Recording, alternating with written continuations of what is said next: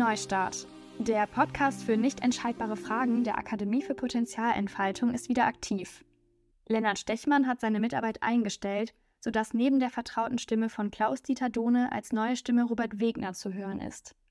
Robert war vor über zehn Jahren ebenfalls Praktikant bei Klaus-Dieter und ist aktuell bei der Deutschen Bahn im Personalbereich tätig. Er zeichnet sich durch eine blitzgescheite Wahrnehmung und Beurteilung von Phänomenen aus. Seine Berufserfahrung im Konzern eröffnet viele Podcast-Themen, die die beiden gemeinsam beleuchten. Von Zeit zu Zeit werden neben den klassischen Themen der Arbeitswelt auch politische Inhalte unterhaltsam und liebevoll provokant dargestellt. Ja, Robert, ich begrüße dich heute zu unserem ersten Podcast. Äh, wir können ja den Hörerinnen und Hörerinnen äh, einfach mitteilen, dass wir jetzt nochmal im Nachhinein nochmal aufnehmen müssen, weil die erste Aufnahme aus unterschiedlichen Gründen nicht gesendet werden kann. Und wir haben schon zwei inhaltliche Podcasts mittlerweile aufgenommen. Und von daher würde dieser erste Podcast aber darum gehen, äh, uns äh, nochmal vorzustellen. Wir sind ja eigentlich die Fortsetzung des Podcasts für nicht entscheidbare Fragen der Akademie für Potenzialentfaltung.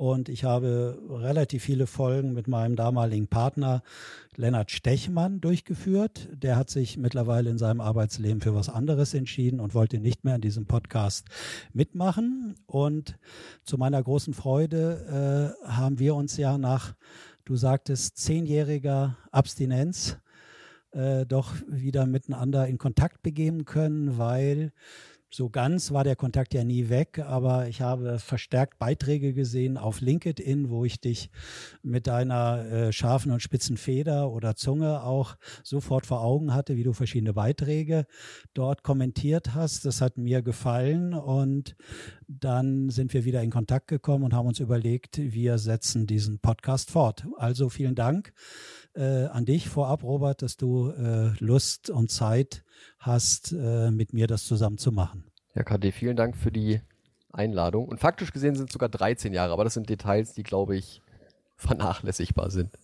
Ja, okay, also du warst vor 13 Jahren mal ein Praktikant bei mir und äh, das für ein halbes Jahr. Und ich erinnere noch, dass du damals aus Erfurt kamst und äh, wir interessante Zeiten hatten. Das heißt, wir haben uns wechselseitig auch gefordert. Und äh, jetzt sind 13 Jahre ins Land gegangen. Du arbeitest aktuell, das kannst du gleich vielleicht nochmal sagen, in einem Staatskonzern und äh, hast mehrere Jahre jetzt auch Berufserfahrung hinter dir und bist ein offener und vielseitig interessierter Mensch. Und äh, vielleicht kannst du mal so ein bisschen erzählen, wie das nach dem Praktikum bei mir so weiterging. Wie ging das nach dem Praktikum weiter? Ähm, tatsächlich. Wenn war, das dann noch weitergehen konnte. Wenn, das dann noch weitergehen konnte. Es, es, hat tatsächlich ja sehr interessante Phasen angestoßen. Ähm, allen voran, dass ich gesagt habe, naja, in Regelstudienzeit muss ich jetzt ja nicht ähm, mein Studium abschließen, sondern ich mache ein bisschen länger. Das war ja so quasi meine spätpubertäre Rebellion, so möchte ich fast sagen. Und es ging dann Hand in Hand mit einer ähm, einschneidenden Lebenserfahrung, die das Ganze dann nochmal verlängert hat. Ähm, und ja, nachdem ich dann quasi mein Studium dann irgendwann abgeschlossen hatte und dann mich so an den ähm, realen Arbeitsweltsbegebenheiten gerieben habe, äh, bin ich eingestiegen in den Bereich, wo ich eigentlich niemals anfangen wollte. Also das habe ich mir zumindest zu Studienzeiten immer gesagt, in einer Stadt, in die ich niemals wollte.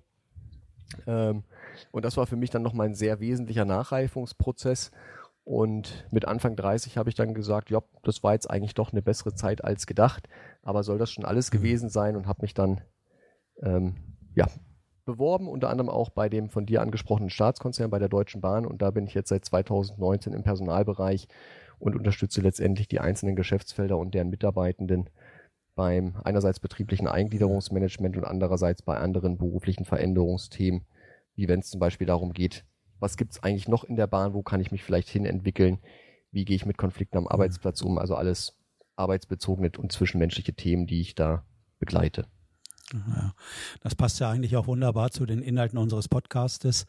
Wir haben ja den Schwerpunkt so aufs Arbeitsleben und den Beruf gelegt, aber es äh, Überschrift sind ja diese bekannten nicht entscheidbaren Fragen im Sinne Heinz von Förster das heißt, wir haben kein richtiges Maß und objektives Kriterium, wo wir bei diesen Fragen, wie lebt man das Leben eines Mannes in Mainz richtig?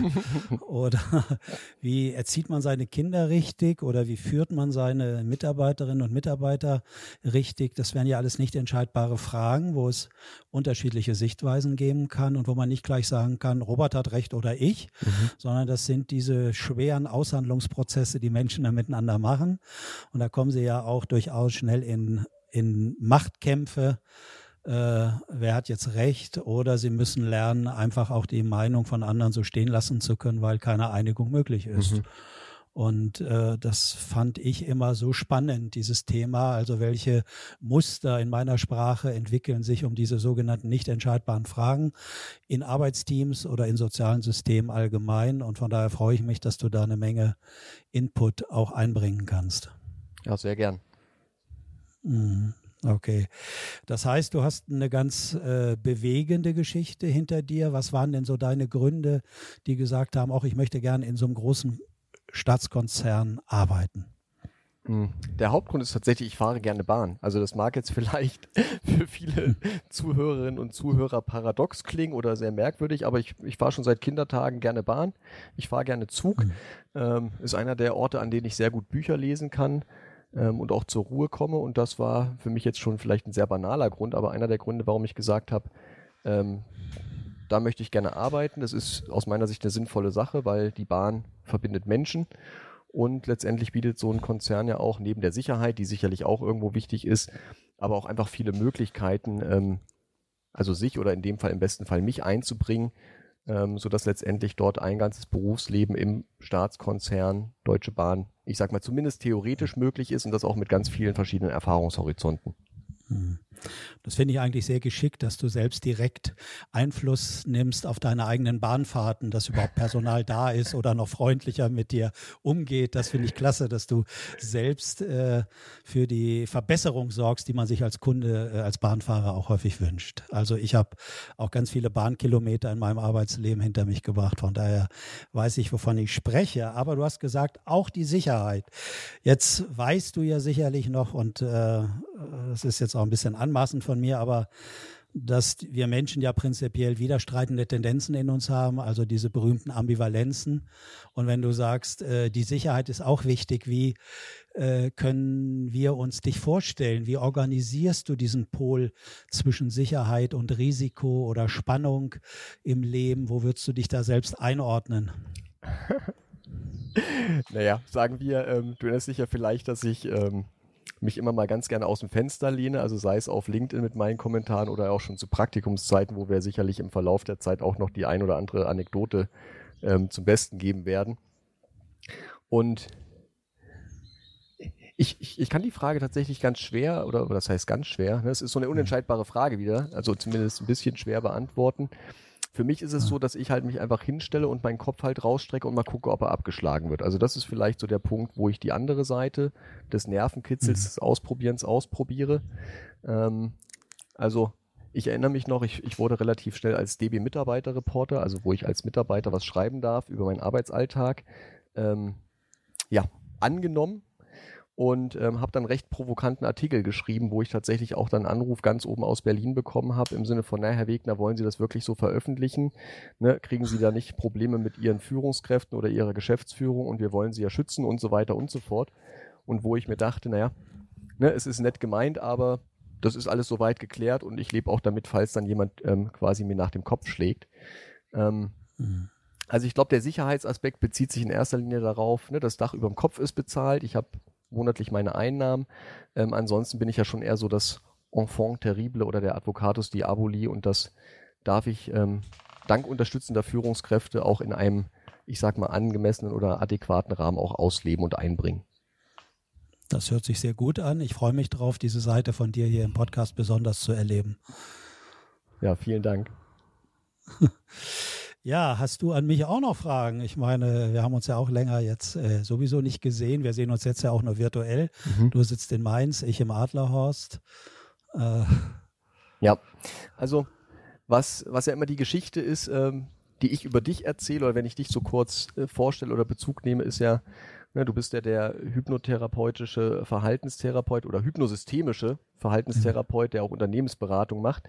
Das war ja quasi damals zum Zeitpunkt, als ich bei dir Praktikant war und danach hat sich ja auch einiges verändert, entwickelt und weiterentwickelt und ich glaube, ähm, ne, vielleicht gibt es auch jetzt Leute, die ich zum ersten Mal hören, wo es sicherlich auch spannend ist, was verbirgt sich dahinter diesem hypnosystemischen Verhaltenstherapeuten mit Unternehmensberatungserfahrung.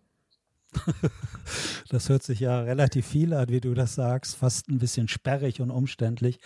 Das gründet sich daher, dass ich äh, ja, ich hatte ja erst eine kaufmännische Ausbildung und war da auch ein paar Jahre im Beruf und war dann unzufrieden und habe aber Zeit meines Lebens ein Interesse daran gehabt, warum sich Menschen in Gemeinschaften so und so verhalten und nicht anders. So, die Standardgeschichte, die ich schon oft erzählt habe, war mein Patenonkel Adelbert, der über den immer gesprochen wurde auf Familienfeiern, wenn er nicht da war, dass er zu große Autos fährt, einen zu großen Mund hat und nur prahlt und sowas alles. Und ich habe mich damals schon gefragt, warum reden die immer über den, wenn er nicht da ist? Dann hat er ja gar nichts davon. Also kann das A nicht hören, wie die ihn sehen, und B kann er halt auch nichts ändern, äh, falls er überhaupt was ändern möchte. So und bin dann, äh, hatte dann, damals so üblich war, ich bin dann aus der Stadt rausgezogen aufs Land und da waren so mehrere Wohngemeinschaften oder früher hat man gesagt Kommunen. Und da waren halt auch im Vergleich zu mir ein paar Älteren und die rauchten Drogen und da war immer Gemeinschaftsessen am Abend und so weiter. Ich habe mich da sehr wohl gefühlt, weil das eine sehr enge, einladende und aufnehme, aufnehmende Gemeinschaft war und ich war da plötzlich mit Dingen in Kontakt gekommen in meinem Leben, äh, die eine gewisse Spannung versprachen. Und da war einer dabei, der machte, hatte eine Ausbildung bei der Milton Erickson Gesellschaft gemacht in Hypnose und hat mir davon erzählt und hat mir Bücher von einem Milton Erickson gegeben. Und diese Bücher habe ich gelesen und das fand ich faszinierend und das wollte ich machen. Mittlerweile hatte ich dann mit meinem Studium angefangen, Psychologie und habe dann während des Studiums bei der Milton Erickson Gesellschaft diese Ausbildung in klinischer Hypnose gemacht und dann parallel, da war ich bei Gunther Schmidt unter anderem und bei Bernhard Tränkle, den du glaube ich auch noch kennengelernt hast äh, und bin von dort aus dann nach Heidelberg zur IGST gekommen, zur internationalen äh, systemischen Gesellschaft, zu Arnold Retzer und Fritz Simon unter anderem und das war also das Systemische, was ich da noch gemacht habe. Also für viele, die mit dem Wort systemisch nichts anfangen können. Das kommt ursprünglich aus der Familientherapie, also Beratung und Therapie von Mehrpersonensystemen, also nicht nur Einzelsettings, Einzelpersonen. Und dann dachte ich damals ja noch, ich wollte unbedingt äh, die Zulassung bekommen, um mit Krankenkassen abrechnen zu können. Und da brauchte man damals eine Verhaltenstherapieausbildung. Und dann habe ich mit zwei Freunden zusammen mühselig diese Verhaltenstherapieausbildung gemacht, was für mich die, eine ganz große Strafe damals war, nachdem ich dieses Hypnosystemische hatte. Das war, das hatte für mich nichts mehr äh, mit der eigentlichen Arbeit zu tun. Das war, ich will das nicht näher ausführen, das war für mich wirklich äh, sehr schwierig, die drei Jahre durchzustehen, aber was ich einmal anfange, mache ich meistens auch zu Ende. Von daher koste es, was es wolle. Ja, und dann hatte ich ja immer einen Zugang relativ schnell zu Unternehmenskontexten, ein bisschen bedingt durch meinen Onkel oder Pflegevater, der in Hannover so ein kleines, kleinen Familienbetrieb hatte mit 60 Mitarbeitern, wo ich früher schon immer mit dabei war und das spannend fand, wie er das so gemacht hat mit den Menschen dort. Und das sicherte mir dann quasi auch noch so einen Zugang und hatte mich viel mit Arbeits- und Organisationspsychologie beschäftigt und ja, habe dann, als ich den Gerald Hüther kennengelernt hatte, den kennen ja viele mit Namen, der ist ja mein Vorstandskollege jetzt bei der Akademie für Potenzialentfaltung, äh, habe ich mich da nochmal mit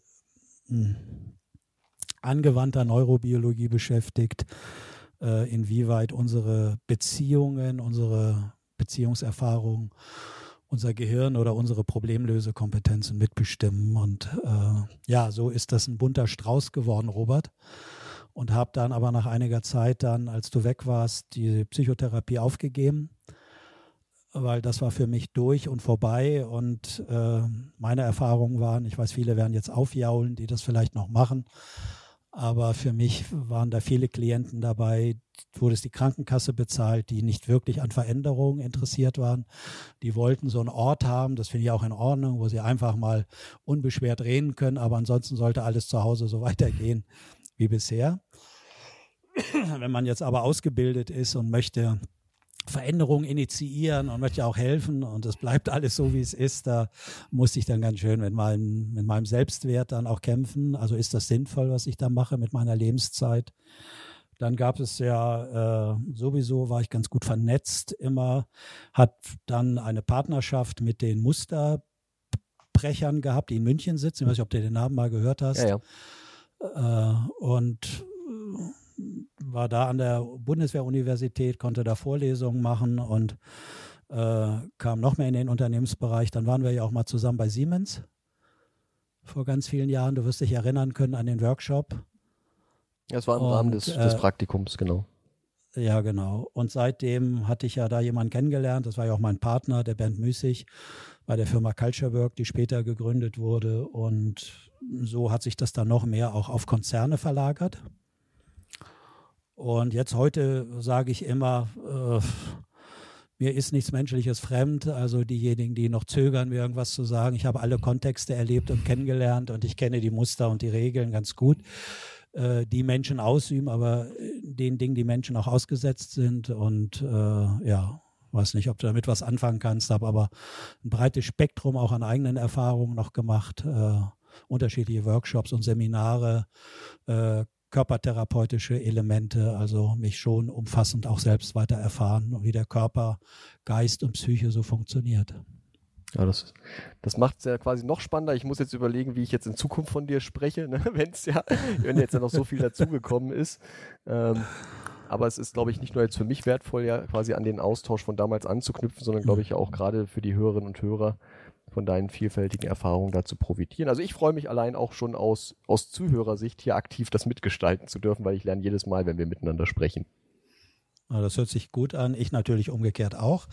Äh, und du warst ja äh, maßgeblich für mich auch, ich weiß noch, vor 13 Jahren dann sind wir ja zusammen manchmal im Auto nach Wunsdorf gefahren. Kannst mhm. du dich erinnern? Ja, ja. Und haben dort äh, Grundausbildungskurse gemacht in der systemischen Familientherapie und ähm, auf den Heimfahrten hast du mir immer gesagt, Mensch KD, warum machst du das noch? Das ist Perlen vor die Säue. Ja, ja. Ich weiß nicht, ob du dich daran noch erinnern kannst. Ja, ja, ich meine, wir müssen das ja bringen, weil wir in einer der, der weiteren Podcast-Folgen nochmal Bezug drauf nehmen. Ähm, ja. Genau, weil es war ja dann so das Thema, ne, dass du ja auch gesagt hast, hm, Manche werden dorthin geschickt zu dieser Weiterbildung, haben eigentlich gar kein eigenes Interesse dran und ich war ja damals so hellauf begeistert davon. Also erstens vom systemischen Ansatz an sich und zweitens mhm. in der Art und Weise, wie du das ja und auch die, die Mitreferentinnen und Referenten ja ähm, vermittelt haben und habe das einfach sehr schade mhm. gefunden und, und dachte mir, ne KD, du hast so viel Erfahrungsschatz schon damals gehabt, gehabt und jetzt ja nochmal 13 Jahre mehr. Ähm, ne, wird das nicht an anderer Stelle einfach mehr wertgeschätzt und da habe ich dann tatsächlich auch die Metapher gebracht im Sinne von, ne, ist es nicht ein bisschen wie Perlen vor die Säue und ne, musst du dir das jetzt in Anführungszeichen noch antun oder kannst du nicht einfach andere Themen verfolgen, die, ähm, ja, die dir vielleicht mehr Spaß machen? Ja. Absolut, habe ich dann ja auch gemacht. Ich habe zwar noch ein paar Jahre gebraucht, Robert, aber ich hatte diesen Satz immer im Ohr, immer wenn ich mal wieder gezweifelt habe, ob es das noch ist, was ich da mache.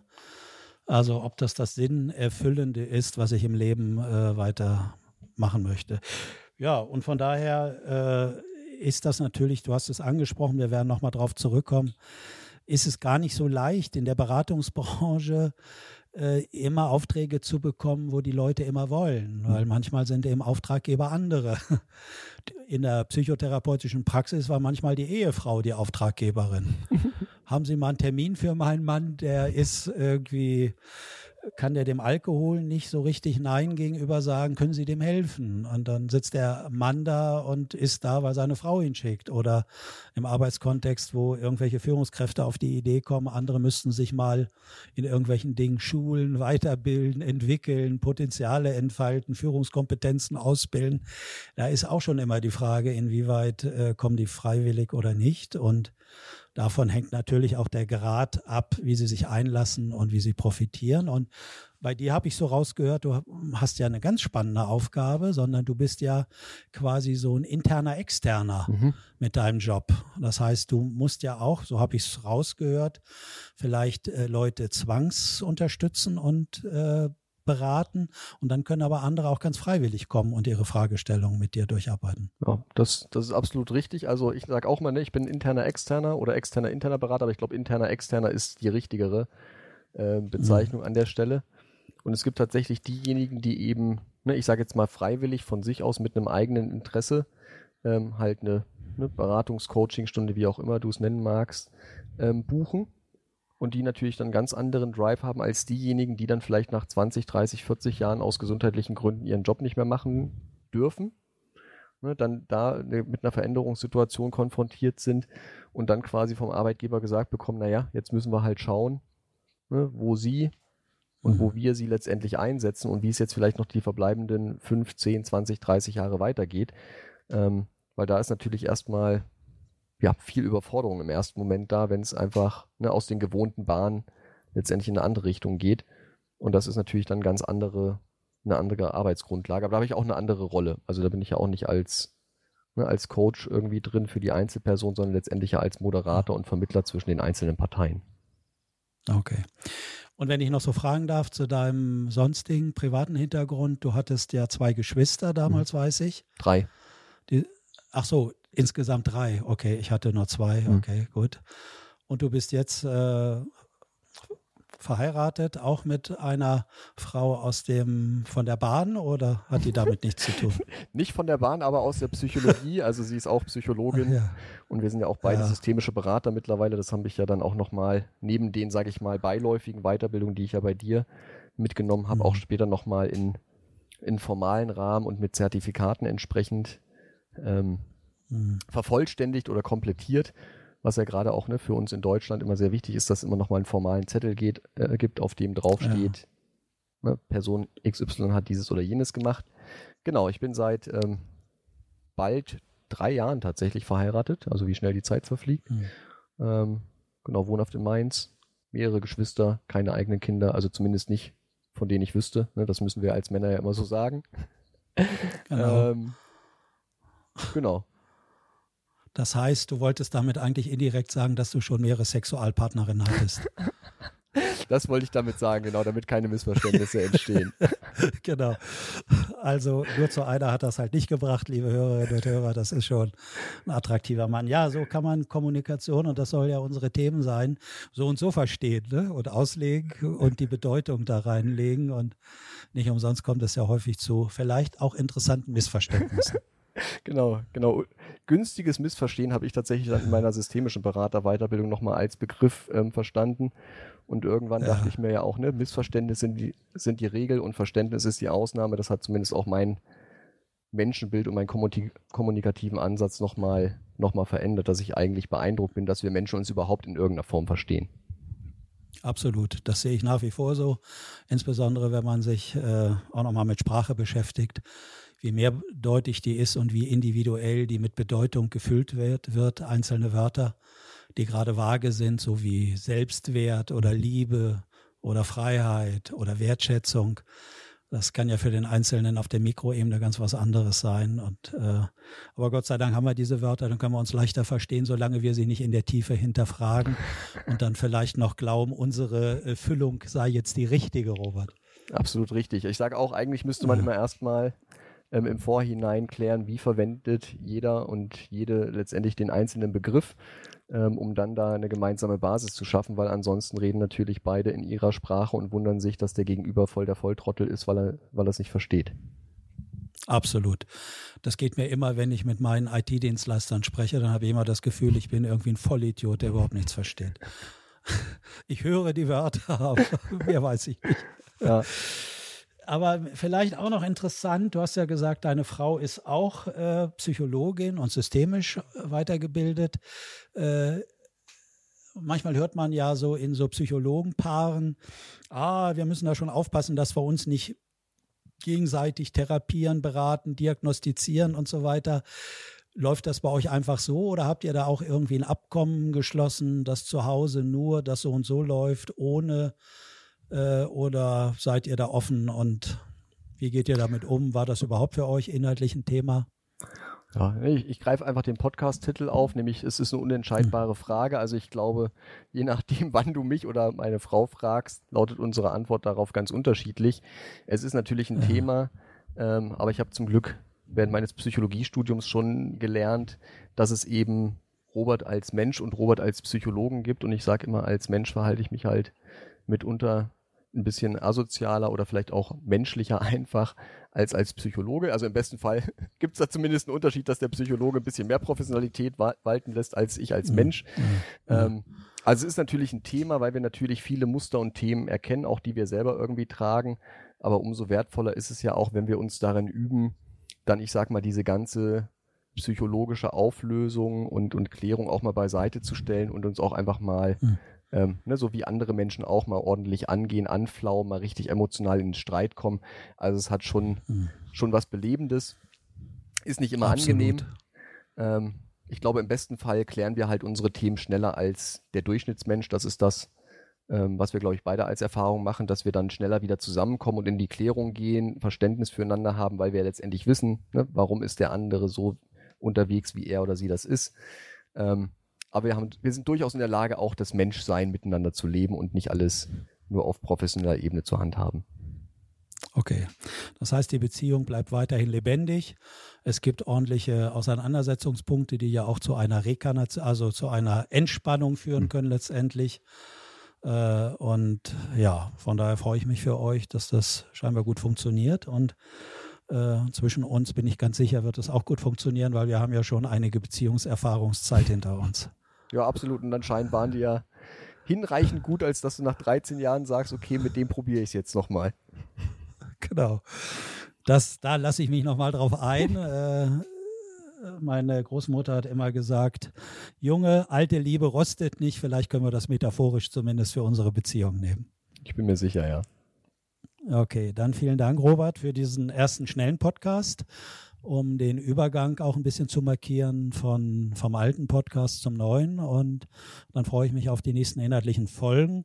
Was wir vielleicht noch sagen können, wir wollen ja auch ein bisschen mutiger werden und wollen durchaus auch inhaltliche Themen hin und wieder aufgreifen. Die werden ja auch am Arbeitsplatz häufig äh, diskutiert und führen ja auch manchmal zu Spannungen oder zu Meinungsverschiedenheiten, aber immer im jeden Fall auch zur Aktivierung und zur Energetisierung.